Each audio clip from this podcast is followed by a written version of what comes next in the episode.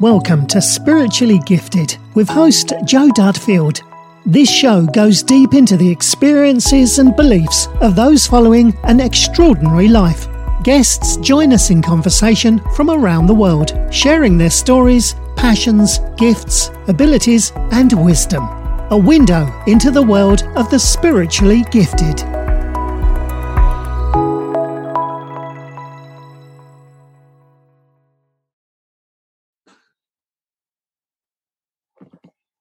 Well, we have got a special treat for you today, guys. We've got Vivienne Cardin with us.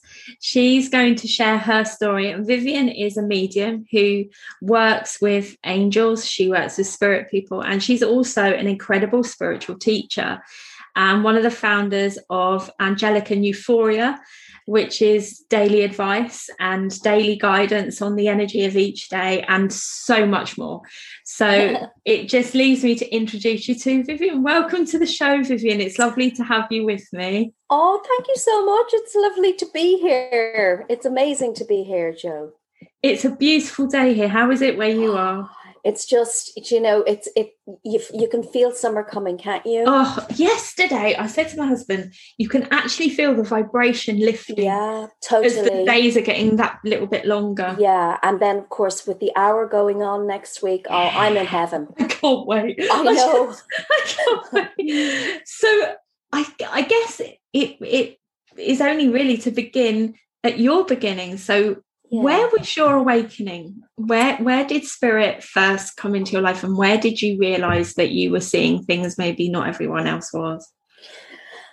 Okay. Well i didn't i actually thought everybody saw what i saw because when you're a child you just take it as it is don't you? Yeah. you don't you just don't question things. And yeah. my father um, was a medium and my granddad was a medium. So it really? Yeah so it wasn't something yeah that was do you know it wasn't kind of taboo um mm. do you know what i mean um there was no none of this kind of oh it's in your head or it's in your imagination that didn't happen which That's is amazing good. um but now i say they were mediums and they were very strong mediums but um because they were very religious with the with the catholic church they weren't allowed to do anything openly with it. So it was very much kept within the family, but that was okay. We got great stories that we still talk about and things, you know. I think for me, um, my very first memory is in a house that um, we lived in the basement, a very large, large house, and we only lived in the basement of it. Um, and that's where it was massively active. Um, both myself and my sister, uh, Lorraine, we shared a bedroom, and every night they would just walk in and they'd walk around the bedroom, ladies and gents. And at first, we were kind of pulling the blankets up over our face. We were a little nervous, but we kind of realized very quickly that actually they, they weren't even looking at us. It was us observing them rather than the other wow. way around. Mm and they had all these different like dresses and their hair was different and it was so it was it, it was so not what we were used to seeing. But but we actually never felt scared of it um, at all. Um, and then you know when we told like my mom and that she said that um, I've got a picture I'd like to show you sometime, but it's down in Wexford, which is in the south of Ireland, and it would have been of her grandmother and we of course we hadn't seen it. But anyway i, I was about i'd say about four years of age at that stage. Um, my sister would have only been around two. Um, and then my other sister louise was born same house. And um, unfortunately louise had anencephaly so she couldn't survive. You know it, it's the severest form of um, spina bifida so oh. yeah so she couldn't survive um, and perfect, like perfect in every other way, but just the brainstem was not connected. So we didn't know, and I mean, it's different now. We tell kids things, but back then nobody told any, especially children, anything. And I remember my mother very clearly coming home from the hospital, and I can remember saying, the two of us, myself and my sister, run down, Where is she? Where's Louise? Where's Louise? Because we've been told we had a sister. And she says, Oh, she's still at the hospital. So you know, as you do as kids, you just accepted that. Just accept it. Yeah. You just accept it. Um, but it was during, I don't know what time it would have been, but we were asleep in bed anyway. And I woke up and I could hear a baby cry. And I thought to myself, oh, they must have brought her home. And it wasn't, it was as simple as that. Um, I got up out of my bed. Now we were in a basement of a, of a house, so the bedrooms were kind of next to each other. So my parents' mm. bedroom was next to that, and I just went out. I I knew the crime was coming from their bedroom. I went into the bedroom. I can still vividly see them asleep in the bed. They're kind of tossing and turning, but over in the corner over to my right there was a crib. Now that was the crib for Louise, but they hadn't taken it down yet. They had left it there. Um, and of course, the, the crying was coming from the crib. And I just went over and I looked at her, and she was beautiful. Um, she had this big mop of dark hair, and uh, ah, she was lovely. And yeah, I looked in at her and I just thought if I lift her up, she might stop crying. But I can still consciously remember thinking, how if, if, if she woke me up, why are mom and dad not awake? I remember actually yes. thinking that. You you know. That. Um, but anyway, I went to lift her up and uh, literally she just disappeared. She just disappeared. And I didn't get a fright. I just, I think it's because I'd already had the experiences of people coming and going that I just accepted that that was part of life. I didn't know that that had anything to do with death. It was your At normal. Four, it was my normal. So yeah. four, I, I, that was my normal, as you say. And I didn't know that um, there was even life and death. And that would have been my first experience of death because the next day, when I said it to my mom, I said, Mom, you never told me that you brought Louise home. Where is she? And she says, Honey, we didn't bring Louise home. Louise is in heaven. And I went, No, she's not. Oh I, I saw her last gosh. night in the crib. I was I was looking at and I described her and my poor mother started crying and oh, you know and then I guess then it wouldn't have been long after that that I realized heaven, earth, alive, dead. Yes, yes. Um, and so that was the biggest shock for me was to know that not everybody saw what I saw. I assumed everybody did. Do you know what I'm noticing as you're talking? There is a tapping. Do you know what that is? No, but there's been an awful lot of activity going on. It sounds like someone drumming their fingers. And I've heard voices as well while we're talking. It, do you know it wouldn't surprise me? I was here I last hear night. and I'm thinking, I know it's not here. No. So anyone listening, this isn't us doing this. this no, is... definitely not. I was here last night. We launched a Patreon page and I was doing the live, you know, the live launch. And the orbs were flying. It was amazing. There's a lot of activity in this. Yes, yes, they really are. Yeah, phenomenal. It's yeah. phenomenal. So that must have been quite a moment for your mum because was that one of the very yeah. first times that you'd actually identified spirit and told somebody else that you'd seen spirit? Yeah, we, we had told her that we had seen, well, I had, because Lorraine was only two. I had told her what we had seen the, the men and the women walking around. But then as a child, and you accept that that's just normal, you don't really talk about it. It's not like a topic of conversation. And yeah. She didn't say anything, like, she didn't sort of, you know, say, oh, you're it's in your head or anything. There's nothing like that. But then when we were in Wexford, I remember going upstairs to my grandmother's bedroom. And there, there was a picture on the wall of my grandfather's mother, dressed exactly identically to the people we had seen. Oh my God. And that's when I caught these people are not of our time. And I remember always looking at that picture and thinking, wow, you know, as I got older and I start kind of copying on a bit more of, of I guess, of, of what it was. Um, mm-hmm. and I remember thinking, oh, wow. Now, that house in particular was massively active because um, uh, we, when we we uh, we only rented the bottom of it and then my dad bought the house from the owner so we bought so then we we ended up you know we bought the house and um, uh, when we sold that house and moved literally every year that house was up for sale really? literally no one really could sell yeah. there literally every year um, it was up for sale. But we've great memories of it because it was so active. Like we still talk about it now, you know, it's brilliant. So where where did you go from there? So when you moved, where did your family go and how what was life like for you as you were growing up? Oh, life was good. My mum was from the south of Ireland, so well, southeast Wexford. Dad was from Laoghaire. I'm sure people know Laoghaire. It's where the boat goes. He worked on the. He was um, a senior port operator, so he worked down there, um, and so did his dad, and so did his nephew, and so did his great nephew, and it's it, you know they all worked there. There must be over a hundred and something years of service or more with wow. them all. Um, but yeah, so that we always lived by the sea, and then down in Wexford we live by the, by the sea. It's all on the coast. So Wexford for us was our free time because my mom never liked living in Dublin. She actually hated it.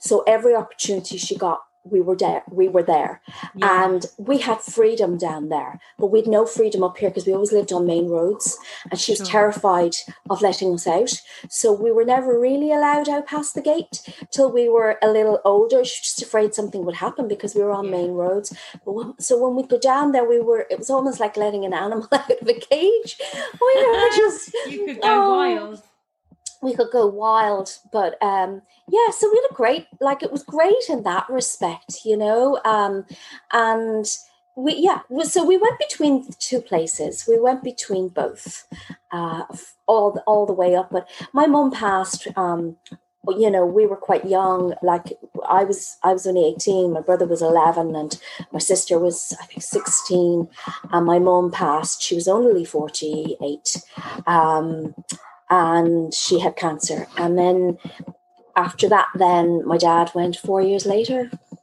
same cancer. Yeah, so we were kind of left, I, suppose you say orphaned, really, you know. Um, now my brother still lives in the family home, but um, yeah, you know, we just, as you do then, I moved to London and then I moved to Spain and then came back here and, you know, just all of that. Yeah, that's really tough losing so both parents in such a short. It is. Time. It's awful. Wow. Yeah, yeah. Did it change you? It does. It. um I feel it does. I, I, I remember thinking to myself, I'm not going to ever find someone to love or let myself love them because I know what loss feels like. That loss. So there was always that fear with me of I and I think I've grown out of it maybe, but there was always that fear of I, I just can't go through that again because when my dad was diagnosed, it, it was like deja vu. It was like going through the whole set of the same emotions all over again. And and you know, I just I just you, never wanted to experience it. finished grieving your mum by the time no, for sure, even... absolutely, absolutely. Sure, my brother was only like he was in primary school, you know. Um, yeah, and uh, yeah, it was just. Did you have really other tough. people supporting you? Did you have grandparents? no, around? the grandparents were gone. We had um, we had like you know, relatives and stuff like that. Um, but to be honest, they very much left us to our own devices. I don't know why, uh, but they did. Um, maybe they thought we were okay, but well, we weren't, you know. But look, we moved on. My sister had her her her beautiful daughter, who's now 30 something she had wow. her the year after and um, she was married and she then went on had three children and then i had my son and you know we we grew up we moved on and sure they're all grown now like and you know doing their own thing and i know my mom and dad would be so chuffed and proud of we've seven children between us so wow. they would be chuffed and proud of seven of them you know yeah. how did that inform your mediumship then so Mm. You had that loss. What did you do next? What? How did life look for you? Um, so I went to lots of counselling to try and get through it. Um, I I suffered with anorexia, Joe, pretty much my entire life. Yeah, and then obviously when my mum died, it kind of exasperated it. Um, and because it's the ultimate no control when you lose someone. Oh yeah, and anorexia, anorexia, is is just oh gosh, you know you you think that you're in control, but actually you've never been so far out of control. This is the no. thing about it. I have you know? a close family member that has mm. it. Yeah, I know firsthand how tough oh it's it's it's just it's debilitating. I mean your whole life is destroyed with it. Like i've been asked there's a group here called Bodywhys and they've asked me will i be um like a, um, a counselor kind of like some you know because of the experiences i went through. Mm. and I, have said no because i don't think i'm still ready. Just too triggering. Yeah you don't need to put yourself in that environment. Yeah i just wouldn't be able to. I i couldn't it's just something that and maybe one day I will and hopefully help someone else. But right now, even now, I'd be afraid to go back there. You know, I think that's really important that you're bringing that up about not putting yourself there because mm. so often we feel we should because yeah. someone's asked us to. But yeah. actually, you paused and thought, no, that's not right I me. did. I think that is yeah. something that people need to really listen to because you don't always have to react just because someone asks you to do something you don't exactly. have to say yes like i think you know with and you'll know this joe we spend most of our life as an apprenticeship so everything we've gone through in our life is our apprenticeship to being able to empathize with people and what they're going through um, and i feel like I can empathize with everybody and anybody if it's a situation I've been through. And I'm I'm okay with doing it that way. But to actually go in and um, how just and actually be like a facilitator, a counselor, whatever, I just think I I just wouldn't be right for it. Um, you know, I just wouldn't. I just wouldn't. I can talk to people. I can when I'm doing readings. I mean, obviously, you'll come across people, male and female, with anorexia. It's not just females. Um, and you know, I, I can help in that way. But I just it, it would be just too much. Like even things like um, I won't have a weighing scales in the house because that could be a trigger for me. So I know that. Um, so you know, I join things, you know, like clubs for losing weight and stuff. And obviously, the first thing it's all based on the scales. So I've just walked away from those because um, there were times I, I did one. I said, um, I know they looked at me strange, as if to say, "What is wrong with this girl?" I said, "I really don't want to see what's on the scales. It, would you mind just writing it down and telling me it's up or down, but don't say." What and i know they were looking at me as if to say what is wrong with her and i did that but it meant i had to keep saying it every time i went yeah. and one day i forgot and she told me and i went no no no no leave now go now because i was obsessed with it and I yeah. can't go there anymore. There's too much more in life for me to try and, you know, I spent my entire life um, with it. So I'm trying to you know, I'm doing okay with it though. There is, you know? it does go into remission, doesn't it? If you take yeah. care of yourself enough, and if you're that self-aware, which you obviously are, it does it does lessen it. But I know from my close family member, it's always there. You you can't. It never goes away, and you can't ever no. take it for granted, can you? And no, you can't. And I mean, I put on so much weight, and I was always a little stick thing, you know.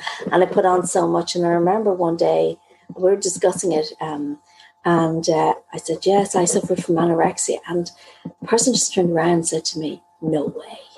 You'd never think it to look at you. And I went, Oh, oh you couldn't God. have said anything How worse ignorant. to someone yeah. with that. Do you know what I mean? And I went, No, you're right. You'd never think it. But I said, That's where I'm at right now is that I don't have to beat myself up anymore. So my spiritual involvement has got me to that place do you know there's a there's a um, a place in America where they work with mediums and they do lots and lots of scientific testing. And when they looked um, at mediums, ninety-seven yeah. percent of mediums had some kind of childhood trauma and some kind of mental health issue, and they they're trying to work out whether whether it's the chicken or the egg which came first, whether it's the right. trauma that heightens right. the sixth sense, yeah. or whether it's the sixth sense that heightens the trauma, yeah. or heightens the the propensity to suffer with other other thing. I mean, I'm I'm the opposite yeah. to you. Food is my drug of choice, so I have to work yeah. really hard not to get to a ridiculous size because that's oh well, that's where I'm at now. You know, um, yeah, it, that's very interesting, isn't it? Actually? You look for something, yeah. So they, yeah. they don't know whether they're trying to find a correlation, and at the moment, it looks like there is a correlation, right? Um, okay, between mediumship and these things because we are the sensitives. Yeah, that's oh my goodness, and that that just that we we feel everything so much more because of that, don't we? We truly, truly do, you know, and like when you talk about memories and triggers, I remember I was a gymnast my whole life. Um, and uh, like I was a European gymnast, and um, oh yeah, I, I loved it, Joe. I loved it. And I, my first memory is standing in the hallway of the primary school with the gym teacher, my mom, and the nun who was the principal. And they were talking about me like I wasn't there, but I was there. And I can remember them saying, we're going to send her to New Park, which is a where they had what's what's called Trojan um, gymnastics. Um, they were going to send me there each day after school. Now we need to figure out, is what I remember hearing, um, an eating plan, a diet plan. I was only about five at the time. Oh my! We need to figure out a diet plan for her, and we can't let her go over that, and and all. And I I think Gosh, I honestly believe somewhere in my head oh, that was sure. the trigger. You know, um, because obviously then all the way up. I mean, I I had to stop gymnastics. I got a, a virus called Guillain-Barré syndrome I know. When I was 14. Yeah. And I had to, that, that put paid because that affects your balance and everything. That put paid to, to it. But, um, in a way, thank I think, goodness. Yeah. Yeah. Yeah. Mean, so I think that might have been the trigger. So yeah, you're right about that. You know, the, the, it's interesting. It's very interesting. But, but the spiritual part of me now overrides everything Whereas when did that didn't, kick in? Because yeah, you mentioned in your when I was reading about you, you mentioned that you mentioned Apparition Hill, and you oh. mentioned the angels coming into your life at a really um when you in your words when you were at the depths of despair. And you also mentioned yeah. about having a fall when you were a child. I know I'm chucking yeah. all these things at you and not in yeah. the right order. No, I just no. I was so taken by your story. So what happened when you had that fall as a child I fell out my bedroom window. Everyone thinks it's hilarious. It wasn't. Trust me. I fell out my bedroom. Yeah, um, it was twenty two feet down onto concrete. oh my um, and there were there were concrete blocks uh, where I fell that were being used to build. So they were there was a half block, the ones with the wire in them. And so that went through my face. Oh my God. Yeah, my face landed on that. So I've got 80 stitches in my face. They're all inside, so you can't see them. I can't see anything. No, I know. Yeah, it, it, they're all inside. My teeth were uh, totally knocked up into the roof of my mouth. Whoa. I was paralyzed from the neck down, uh, broke the arm. Uh, I've no hip on one side. How old were you? How 12. Old? So your well, mum had lost your baby sister. Yeah. And, and now she's having to Yeah, and the worst part of that was uh she was standing at the kitchen window and the mm. bedroom was directly above and she no, saw me go past no. the window. Oh yeah. oh my god we can only no i mean i just the horror. I cannot imagine what she must have gone through. The horror. You know they they brought me in. She lifted me up unfortunately. That paralyzed me. survive? How did you... they said that the, there was like a back kitchen that came out from the back of the house. Now my my toes were broken and they reckon that my my toes hit the kitchen, the back kitchen, and that's right. what broke the fall. Because they just don't know how I survived it. You know, and the, the the damage, like I was in a coma for I don't really know how long I was in a coma for, but um like I had, I had to learn how to walk all over again, and wow, twice yeah. that happened. Then two years later, when I got the Guillain-Barré syndrome, I had to learn how to walk all over again as well. Oh, stop! That's crazy, but um, yeah, that was horrific. Like horrific. I mean, they said she'll die, and they gave gave me the last rites, and wow. oh my goodness, my poor mother. How on earth did you as a person pull through that? How how where's the resilience? Because that I have no massive. idea. It is massive. Um, I've absolutely no idea. And I'm being honest with you. I think I've shut a lot of it out. I think it's a blur. Um, and I'd say that that's because of the trauma. I've shut it out, or it's been shut out. Um, because when I talk about it, it's it's almost like I'm talking about it, but I'm looking looking at it I know that Not, exactly the same when I yeah. talk about when I lost my sight. It feels like yeah. it's someone else. Yeah, yeah, like you're observing. Yeah, yeah, exactly. Yeah. Um, maybe because I was so young as well, that that helped. I don't know, but so you had to learn to walk again. Presumably, where where you'd been paralysed, that they were able to heal that and fix that. And because I have to tell my listener, you're not paralysed now. You're no, I'm not. Yeah, no, I'm not. I'm not. I mean, that's a miracle in itself, isn't yeah, it? Yeah, yeah, totally. Totally. They they they really do not know how I survived that. Um how do you think you did? Do you think there was divine intervention there? Of course there was. Yeah. Of course there was. oh stop. I mean, like you know, and and this is why sometimes when you look at things and I've had some um you know quantum healing and past life regression done and do you know that at nearly every at, at age 12 in almost all the lives I've had near death, which wow. I think is quite phenomenal. So um, they weren't all as dramatic as this one, of course. mm. Maybe I'm just running out of options. Goodness knows what the next one will be like, but there you go. No, we don't want um, any more. Thank no, you. No, we don't. We've had enough. Thanks very much. Um, so yeah, I, I mean, I feel for sure that I was um, saved by my guardian angel, by the angels. It was not my time to go. It was just a lesson in life for me. Wow. You know, um, and and I know that. And listen, some of the lessons are so much tougher than others, but it's what we take from them. I feel is really important. I try to instill that in my kids now. Do you know? Um, so, so they don't those, get those lost crappy in things into treasure. Yeah. Mm. and you don't get lost mm. so how did that how did you first make contact with angels and how does that relate to the um, uh, apparition hill? And when you mentioned about the depths of despair how, mm. how did that how, can you tell tell us a little bit about that? Sure. Um, okay so that happened in 2000 and was it 2004 yes 2004 i had at the time i had my son um, and everything that could go wrong was going wrong we had we had had to move house because the neighbors that were in the, the house previous um, they made our life an, an absolute living hell. Um, so I had to sell the house and buy another.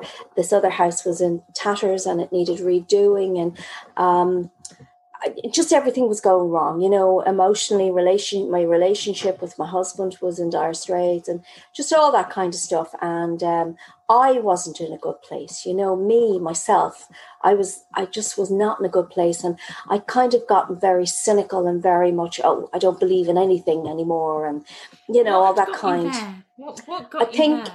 i think it was just it was just the experiences of life that i at some point in, in some way i felt hard done by at that point. I felt like why did i have to lose my mom and dad? Why is it that i have to get up and move house when they're the ones perpetrating all of this? Why is it that it's me that's suffering in the marriage? It was just it's, it's like it's like a whole reasonable questions mm, though. They're all yeah, reasonable questions. Yeah and i just i just was in an awful place like i at that point i had blocked everything uh, i blocked everything mediumistically because you know it scared the pants off me as well, i got you older mentioned, you mentioned that those things that had been kind of like everyday visions and things that you'd seen yeah. suddenly became based around tragic events and yes. so you that's where your your abilities were were focused were about yeah. warning yeah. you I guess of things that were coming or things yeah premonitions and then things happening in real time and when they when i was witnessing them in real time there was nothing i could do about it to stop it yeah. so there were things like um, i knew three three of my friends passed in um, tragic um, road accidents, and I could oh, see them as they were happening. Um, one of them, I was living in London, and it happened here, and I could see it, uh, but sure, I could do nothing about it. And oh. um, I, anyway, uh, eventually, I just went. I don't want to know this anymore, please. I don't want to know anymore because I can't. I'm just not able for this. I just, I, I, you know. I, I, have had the same thing, and I had to ask Spirit to take it away because yeah. if if then why show me if I can't do anything to change it? Why show that me was, if I can't do anything yeah. to make it better? Yeah. So I totally I know the distress that that it, and it does it does because you don't want to see those things. And i can remember saying to my dad what'll i do? What'll i do? And he says you just have to accept it's part of who you are. And i said but mm-hmm. like i don't want to accept it. And he said but you know it's it's it's you it's who you are. And you know i have to accept it. Your your granddad had to accept it. And i'm like yeah but, but it's not this is not right. I don't this isn't how it should be you know? Of course i didn't know at that stage that you could switch those things off and only allow the positivity to come through. I didn't know any of that. who'd you ask? And who knows isn't it? Yeah exactly. um yeah exactly. And you know really at the end of the day at that point in my life i didn't really know like-minded people that had the same maybe um, ability or, uh, or, or the same things were happening to them. Yeah. So, and it's not the kind of yeah. conversation you could have with just anybody either. It's no. not like you can randomly ask your friends, yeah, it? That's it. You that's know. it. I mean, most of my friends, I had freaked them out at some point or another with with stuff, you know. So it's not like I could sit down and talk to them. But um, so you'd, you'd got to this point in your life where everything yeah. had built up from that, and you you were feeling the burden and the pressure of all these things that had happened, and you stopped to ask why. And presumably did, that yeah. had taken you into a place that felt quite tough and quite isolating. It did, it did. And my then mother-in-law kept saying to me, um, you know, and she's a very religious lady and has great faith, which really serves her well. And you know, you've got to admire that. My own dad was the same. Um, it, it, it's fantastic, and it gets them through the toughest times. And she, um, she kept saying to me, You've not been to Medjugorje, you've not been to Medjugorje, will you come with me? And I was absolutely, You must be joking, I'm not going over there. I went to Lourdes five times. My mother died in Lourdes. You know, oh my God. Yeah, I went, No, I'm done with all that sort of stuff. Thanks very much. Done, completely done. Um, and, uh, you know, I just, oh, I just, I was, she just kept at me and pestering me and pestering me. So eventually I gave in. I said, yeah, okay, right. Now, I didn't know the story of Medjugorje. I knew nothing about it. And I didn't I want to. I don't know yeah. And I didn't Bosnia, want to know. Yeah, it's Bosnia Herzegovina.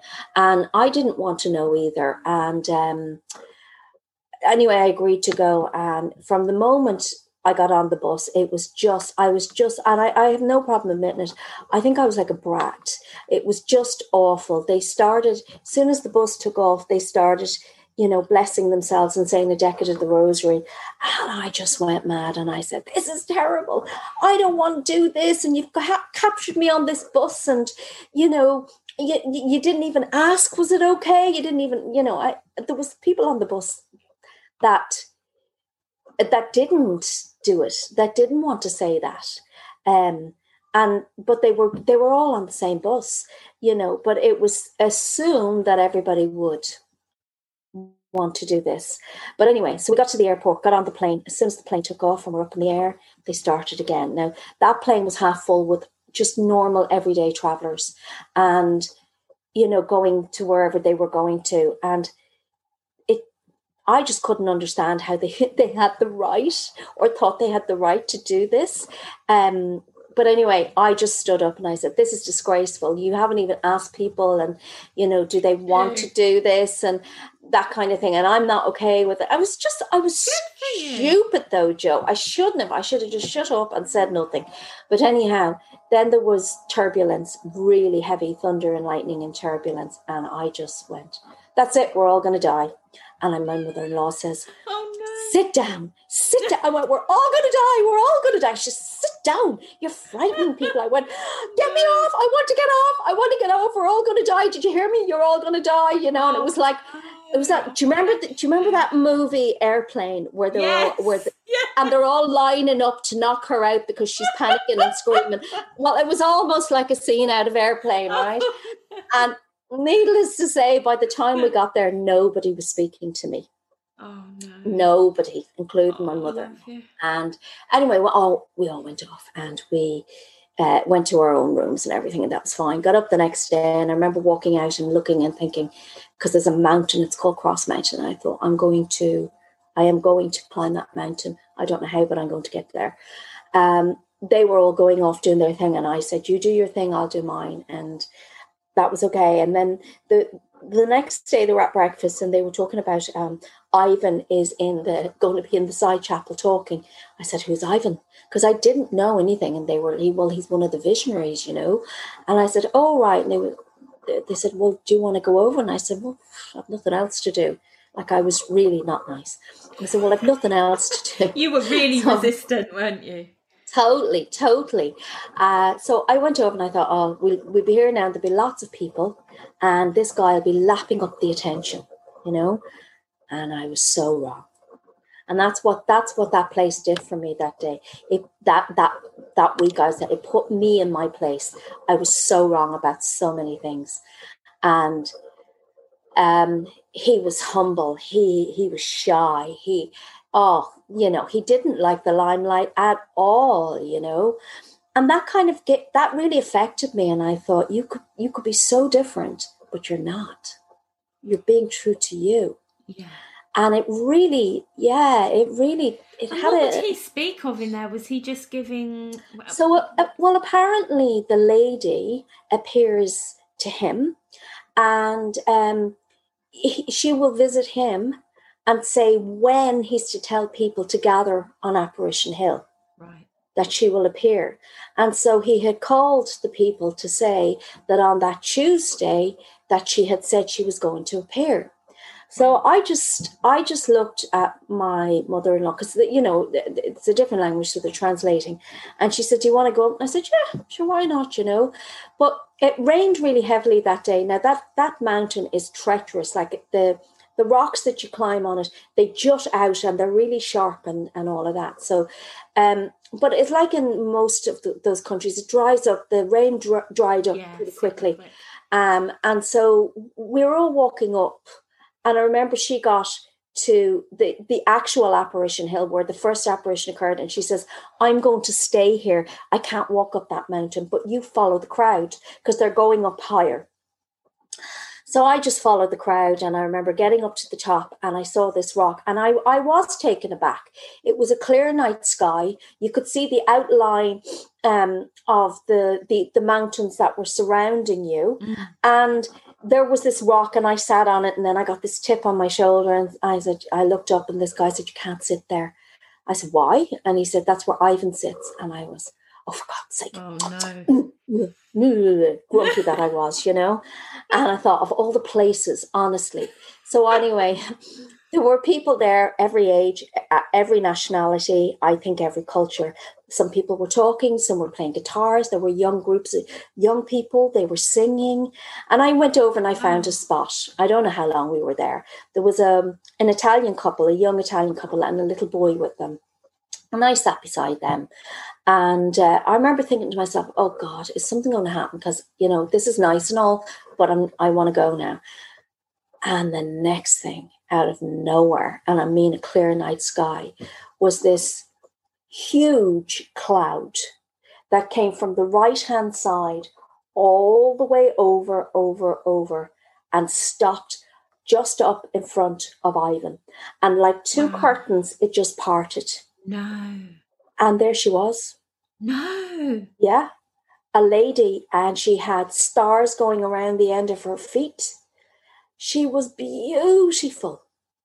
And I remember my mouth must have hit the ground. I remember looking and thinking, Am I the only one seeing this? Like, am I losing it here? Because I really, you know, I think some other people, he definitely did, because I had a clear view of him. Yeah. Um, he was looking right at her.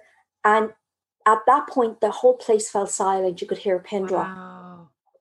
And then you knew that there was communication going on between him and her and she's up and she's she's standing up above him in the sky absolutely beautiful. She had long um like long gowns on her and she she had like a veil um like a kind of a veil over her.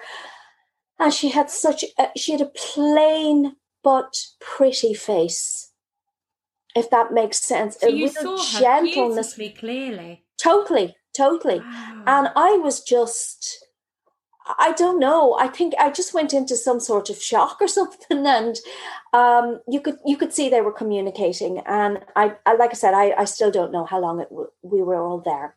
So then the next thing that happens is I can see a cloud coming from the right, but then I caught with my eye it was coming over here as well, and right in front of her, the cloud just came over and covered her. And then, as quick as it came, it just went. Whoosh, and she was gone. And a shooting star came across the sky. Oh, I've never wow. seen, I had never seen one, and I certainly haven't seen one that close. And I just thought, oh my gosh, what is this? What just happened? And then I could see people were starting to kind of talk and you could hear them again and and you could see that um, whatever ivan was saying they were writing everything down they were recording it because apparently she gives messages then for him to relay to the people and um, yeah, that went on for, wow, I don't know how long. And I could see people getting up moving. And then I was starting to get up to move myself. And just over where the other mountains were, I, I can't tell you how far away it is because it's, it's kind of hard to judge. I could see these shapes like this kind of swirling, like they were dancing. Wow. And I was looking and I was thinking, oh, here we go. Am I seeing something again? I must be really, you know, losing it tonight.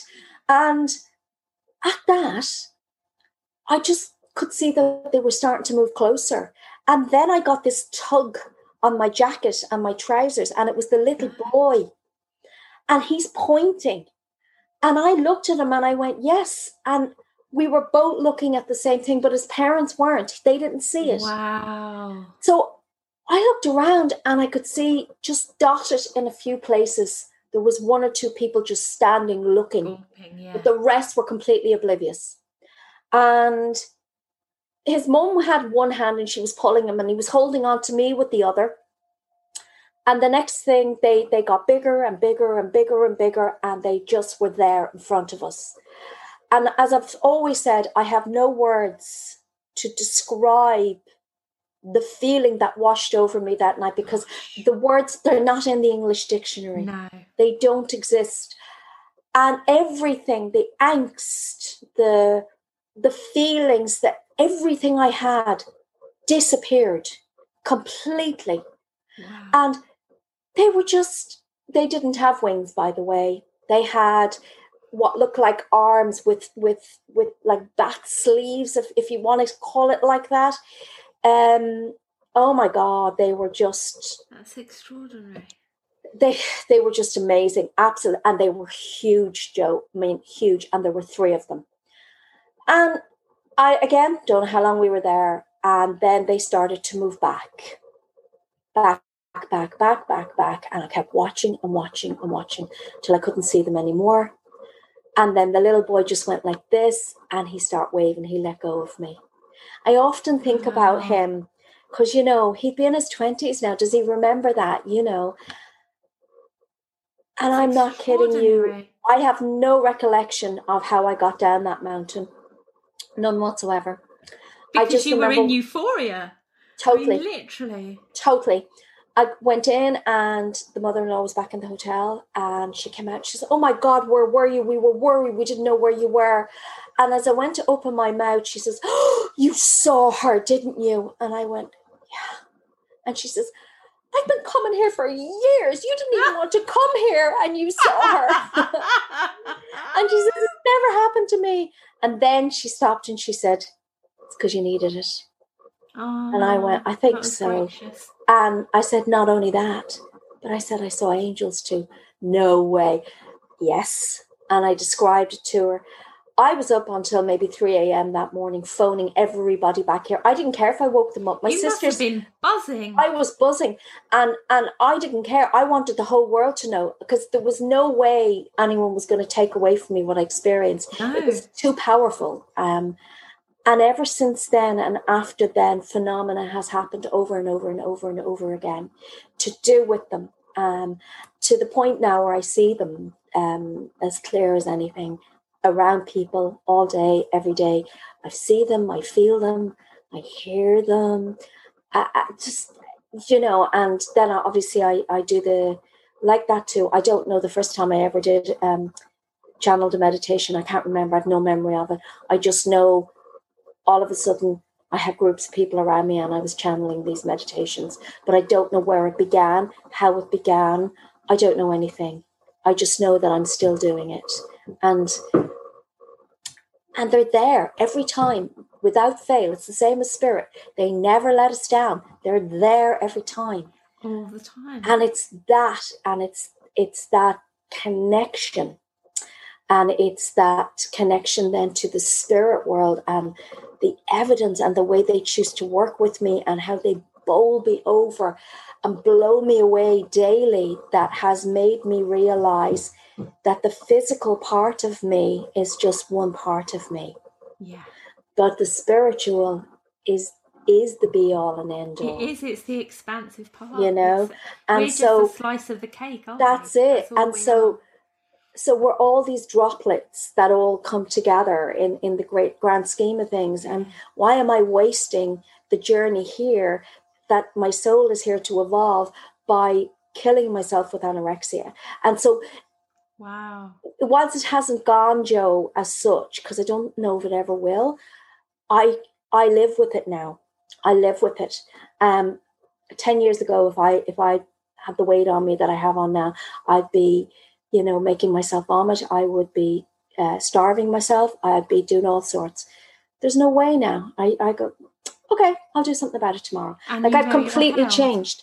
You know, Yeah. everything has changed and that's where i think that when you when you get to that spiritual aspect of you there's no going back from that and you wouldn't want to and i just think wouldn't it be lovely if everyone had it I think. Uh, well, I sh- do you mind if I share something with you? no please do I, I had a I had a, a an experience that wasn't that dissimilar when I lost my sight. I'd I'd gone blind overnight. It was a condition that had been there since I was born and a genetic thing. And I was told there was less than 1% chance I'd see. Oh and I'd gosh. had a nine hour operation and I was told that I wouldn't be able to see for around about a year. And I, I was told to get my affairs in order. That was what they said. Oh, I come out of the operation and they put me in a geriatric ward and said, You're here because it's quiet. They put a sign on the cubicle, my husband told me, that said, Do not disturb. yeah Because I had to do this thing where I was face down in a in what looked like a, a cushioned toilet seat. So you had to be literally like I that get 23 that. hours a day. oh my push- god For gravity to push back on your retinas to help them stick back. wow um, but I'd had an operation. I was the first one to ever have the operation that I had in the world because, and they just Yeah. didn't know if it would work. So I'm there in the dark. I can't see a thing. My eyes are bandaged and I'm face down. And I was praying and I'm not religious. I've never been religious. I Yeah. didn't, I, I, I didn't believe in angels. I thought angels were for gullible religious people. I'm not, Yeah. I'm not sorry to say that, but that, Yeah. that was then. It's not where I am now and um and so it wasn't like I was looking for anything like that and um I suddenly had this light from behind me and it was the brightest light I've ever ever experienced In Wow. it was- it was more than light Right. And I heard a voice and it said we are listening to you we're, we're here to help you um it Oh. called itself Michael and it said that it told me I would see again. It told me it would take four years. And he said, You have got the strength to get through it. You will see your daughter again. Because my daughter was seven the day I lost my sight. She, she was just Right. seven. And that was my biggest thing was seeing her face again. Yes. All I cared about. Um, yes and he told me how to heal myself he told me what to do and then it felt like it was forever but it could have only been seconds you lose track of time yeah you do lose track of time and then mm. the light was gone Right. But I was filled with this euphoria that you talk about. I was filled with this feeling of safety and security and love is the biggest thing. And yeah, I it's, asked it's the porter. immense. It, it, Yeah. it was immense. And Yeah. to this day, I've never experienced anything as strong as that. But the weird thing was, I had an iPod on, Yeah. one of the very first iPods, because this is like 12 years ago now. Right. And um, I had been playing classical music because there was no words to distract me. And I didn't realise what meditation was then. But of course, that's exactly what That's exactly yes. Um, but Let It Be came on from the Beatles. And that wasn't even on my playlist. And as this light died down, Let It Be came on. And I cried. I did. I, I cried with Yeah. just sheer relief and, and this, yeah, this euphoria, really. Yeah. So Yeah. I totally get how you would have felt and how it supports you now in, in It's your challenges. I think it was and like you, I mean the depths of despair that you must have gone through in your own mind at that point in time and the not knowing um which brings so many of its own challenges is Oh the gosh.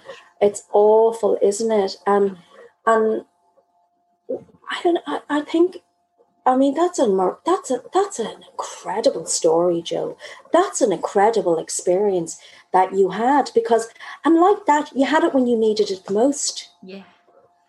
That's what uh, made me think when Yeah. when, when they said to you this because you needed it. I think it is. Yeah.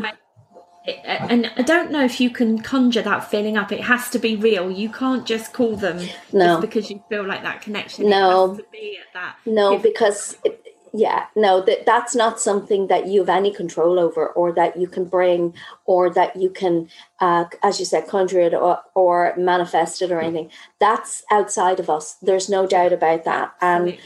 and but the love and the the Oh.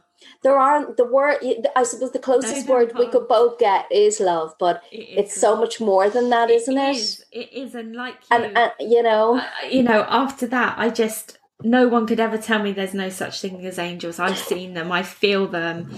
I don't see them how you do around everybody, but I can if I choose see them. yeah Um, Yeah. I feel them. I feel them Yeah. everywhere, and I just I love the angels so It's much. just- it's- can't tell you. it, their energy is just super super soft but supercharged Yes. and and to think that like what you've just said no one can take that away from you and and i get annoyed with people when not i'm not annoyed i don't want to say that but like because i know everyone's got their opinions and everyone is entitled to their opinions we are all different we have to be exactly. but when someone turns around and boo-hoos what I saw with my own eyes, I will stand up and say, No. I'm sorry. yeah, Please don't try and take that away from me because I know it was real. And it wasn't just me, there were others. Do you know that when I came back, people said to me, Why don't you Google what you saw? Now, at that time, Joe, I didn't know what Google even was, okay? Um, so a friend of mine sat down with her laptop and she says, Let's look and see if anyone's ever, if, if, if you were saying to me the people, other people, a few, a handful of people there that night saw what you saw, then that must have happened before, or maybe it's happened before, and maybe there's something information about it. So I went, okay, great. So we looked it up, and oh my god, there was pictures of what I saw. No. Mm-hmm. Oh, And apparently, the lady does not come without the three angels. But of course, because I was so snooty and and Wow. and and all of that, I I never bothered my Barney to find out the information. I didn't know that. wow. So then when I found it out, I went, "Oh my god!" And there were pictures of them in the sky, and there were pictures uh, uh, that looked very similar to what I had seen, and I thought, "Fantastic!" That validated it all for me Oh, you. totally, totally. Yeah.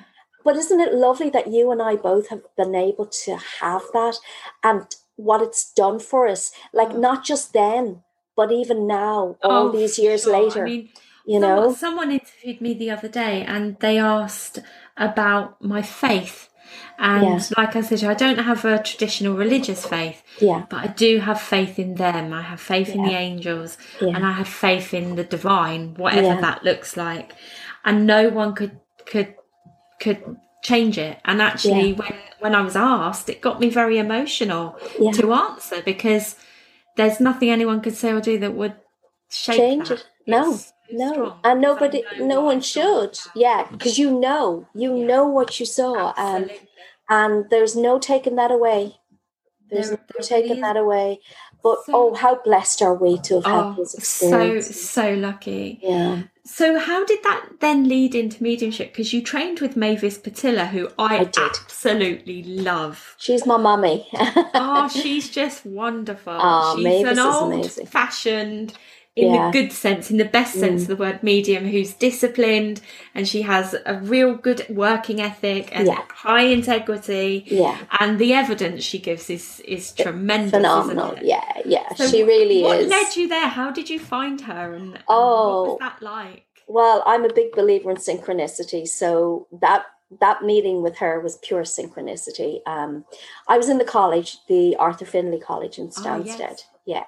Um, so what happened really was that after the after Medjugorje, when I came back, um, I I was trying for more children, you see, and, and nothing was happening. And uh, when I was over there, I had heard a voice, and I was told to write on the cross. I have a picture of it. Um, the name of your child now, and the name that you will give to the child that's coming. So I wrote Nate, who I had, and I wrote Isabella, but that was in two thousand and four. She was born in October 2006. Wow, that's wonderful. Yeah. And after I had her, everything started to open up again and I started to want to come back to the mediumship. My you know, after Medjugorje, everything changed for me. Yeah. And I thought, you know something, there is love out there. There is something more than all of this, and I want to explore it. So I started doing uh, courses and things like that. And then I had Willow. Um, and when I had Willow, she was born, as I said, Willow came out in surfboard board. She just was born with nothing, no pain medication, no nothing. She was just born and like in 20 wow. minutes. Yeah, I know. Oh my gosh. Yeah, I know. Wow. And um that's the baby that wanted to be alive. Oh, stop it. uh, and after she was born, all the senses I had, the clairvoyance, everything I'd shut down, opened up again.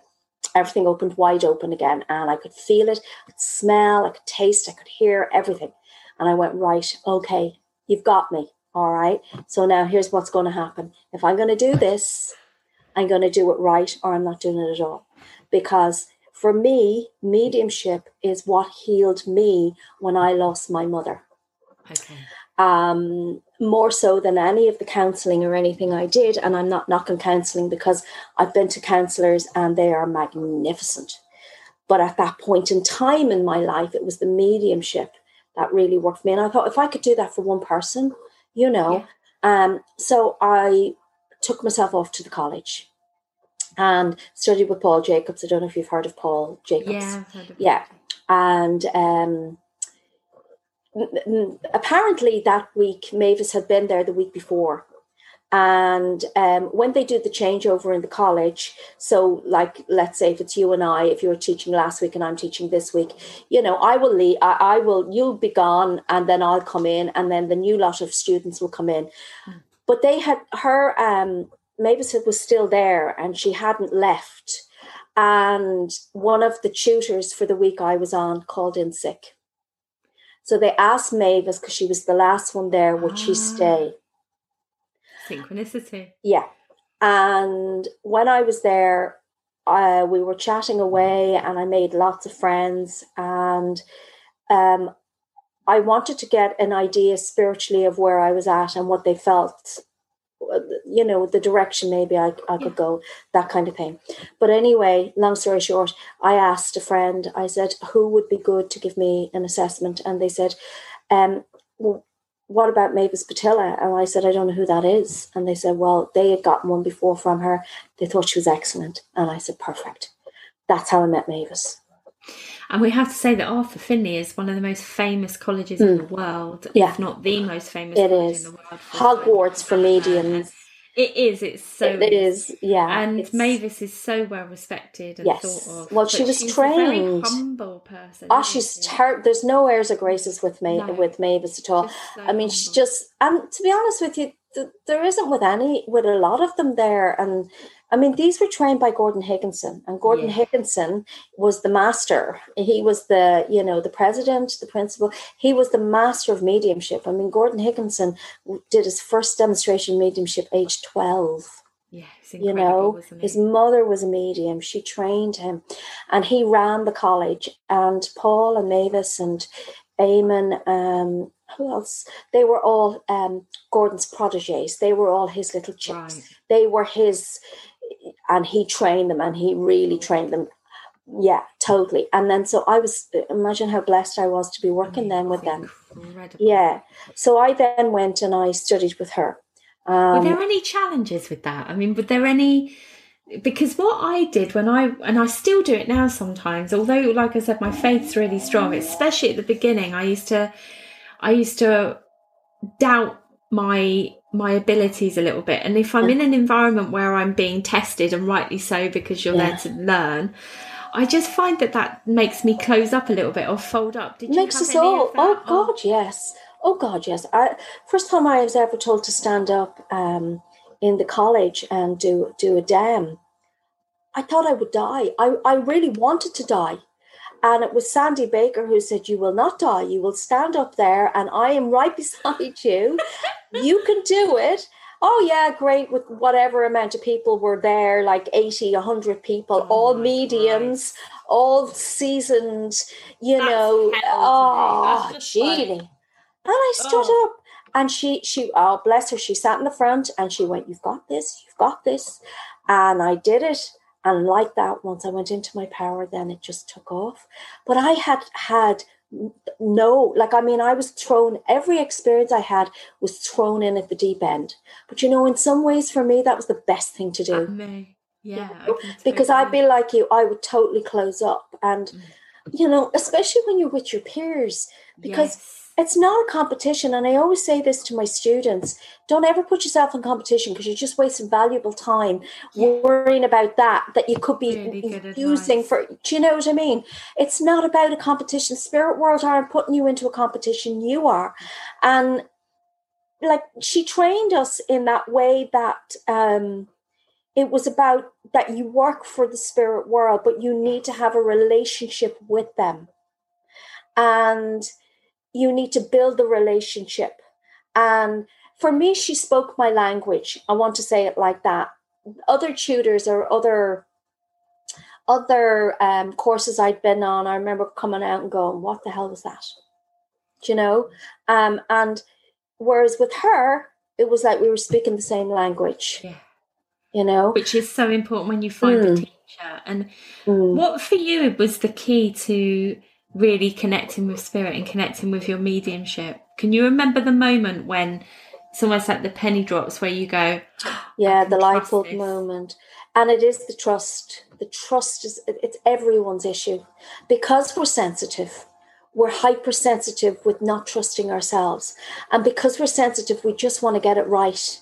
And we're our own worst critics and we're the hard like nobody needs to be hard on us. We do that all by ourselves you know?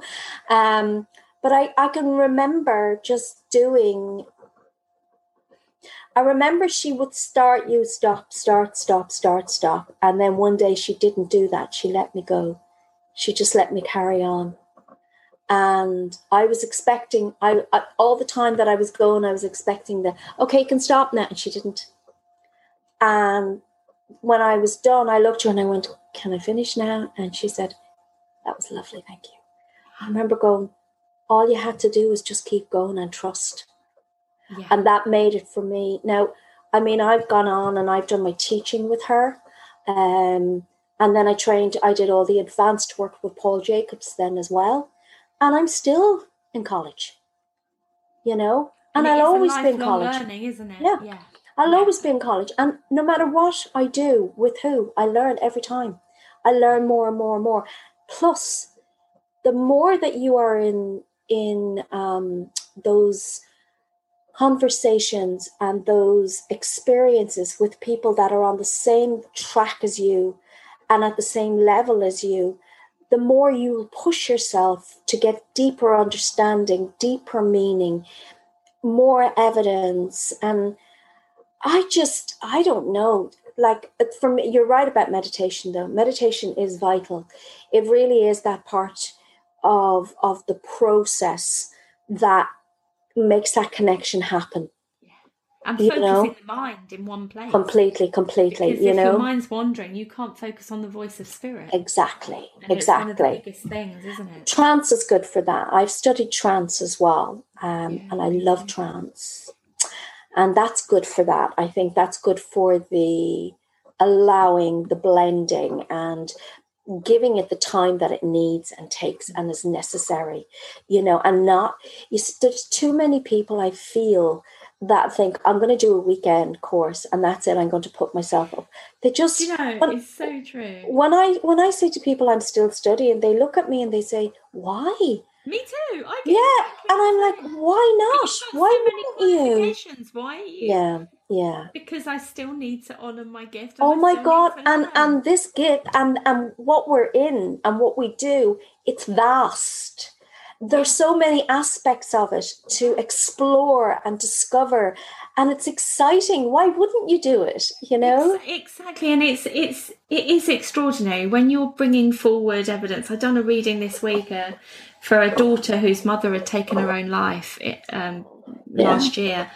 Um, mum was in her 60s, and mum gave such powerful evidence. And it's just, I'll never, I hope I never ever stop getting that excitement and that joy yeah. that you're being able to bring that forward because you can see what it means to the person that's yeah. receiving.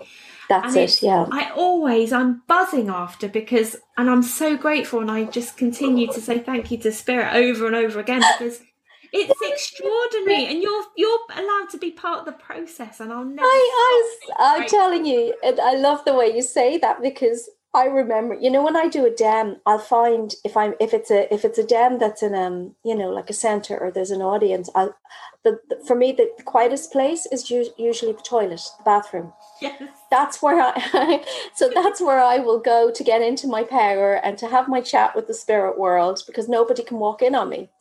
But then someone said to me, and what do you do afterwards if it's been a good dem? I say, I stand there and I go, thank you, thank you, thank you, thank you, thank you, thank you, thank you, thank you, thank you, thank you. Said, I'm like, oh my God, I just can't stop saying thank you. Oh, and I might be on the way home in the car and I go, did I say thank you? and the other thing that I find is when I'm doing readings for people and they see me getting really excited, I've had people say, but aren't you used to this? Yeah. And, yeah. No every time is unique yeah. every time is it is its own moment. And no i hope i never ever stop getting excited. No because that's it. That's like a doctor losing their bedside manner. You know it's that kind of thing isn't it? You don't yeah. ever want to lose that and no, and the emotion like uh, the emotion oh. gets to me continuously and sometimes i go gosh do you know what you really need to get a handle on this you, you know, know I've, I've but it's so close before especially when i'm doing readings for people that have lost children oh yeah um, i decided at the very beginning um, when I started to earn my living from doing readings mm. that I would never ever charge if someone had lost a child. I never advertised that fact. But if someone came to me and they'd lost a child, when it came to the point where they would normally give me some money for the reading, yeah.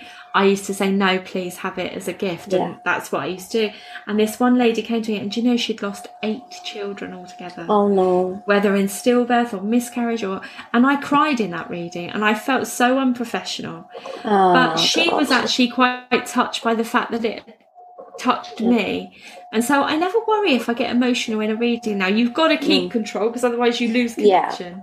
Yeah. yeah. But I think the emotion is because we care, and I'm a healer as well, as I'm sure you yeah. are. And it, it is that I, I hope that I never stop getting the feelings and the emotions involved with doing readings because that's oh oh god absolutely i mean I, I i agree with you 100% when you feel that emotion i know there's a lot of mediums that keep the spirit world at what they say at arm's length. Uh, they don't want them coming into their personal space. That's their decision, and that's fine. But I couldn't work like that. Um, mm-hmm. For me, it's what I will say is whatever is going to work for you will work perfectly fine for me. The trust is there. So blend with me physically, emotionally, spiritually, energetically, whatever it's going to take. I'm all yours. And that's why then I think that you do get that emotion, but then that emotion brings it even closer again, you know, and and and you really get the essence of who their loved one is, you know, and and so you know, I know everyone works differently and stuff like that, but that's just how I would work. I'm sure you're very similar to me anyway in all of that, so. you know. Mm. So when you're working with students, because you are a renowned teacher and your courses are very popular. Yeah, I'm very lucky. What kinds of things do you teach now? Uh, so I have beginners um, mediumship and beginner psychic development, and then intermediate, and then up. You know, um, I do one day courses. Then there's the foundation courses, which I run a foundation course. Um, which I'm tr- I'm at the moment putting it online because it was it was in person and it was a foundation in every every aspect so over the six or eight weekends was it six or was it eight? Because i think i'm trying to change it now. You got to experience everything. You you experienced paranormal you went out on field trips you experienced yeah. mediumship psychic development. with paranormal investigation. yeah, yes um you got to experience the um, angel cards trance so there was a, there was it was a foundation so it was a taster of everything basically. So you could really explore where your gifts yeah. lie. Yeah exactly. So um but of course you can't bring people out on field trips at the moment and bring them and we've got so much rich history and so much activity especially in the west of the of ireland places that are brilliant to go yeah. um and do you know research. There's that but i that's going to be online soon. But i also run the angel card reading classes and they're always out the door um, um, and I go through the meanings of the cards, but I also bring in colors, auras, psychic, uh, raising the vibration. I bring it all in because I think it's a whole package, you know? Yeah. And then I take that to the next level then as well. Um, then flower sentience. I love reading flowers. I do too. Yeah. So do those scrying, pendulums, Jeannie, all of them. Do you know all of them? So yeah. So how do how do people find you if someone's listening now and they're hmm. they're really interested in developing and they want to find out more about you and what you might be able to help them with? Where do they find you and how? Well, at the moment, um, spiritual and angelic euphoria is the community page. That's Facebook. Um, and that's a very big community and that's where that leads you to the patreon that we launched yesterday which for anybody that's starting off or beginning they would love that. Um and what's uh, on the patreon? What's that going to be? Is that oh. group that's that's brilliant. The, the, other person that I run the um, spiritual and angelic euphoria with, Lorraine, she does the angel quotes, the ones you know, Joe, at yeah. 365 days of the year. She does those. So instead of having to go and look for them, you get them delivered. Everything Patreon delivers everything to your inbox, ah, which is brilliant. Then I will do midweek guidance. Uh, you get that. There's three different tiers. They're all very cheap. Um, because we wanted to keep it that way. We don't, you know, it's not about that. It's about building the community now bigger than it already it is. Accessible. Making it accessible.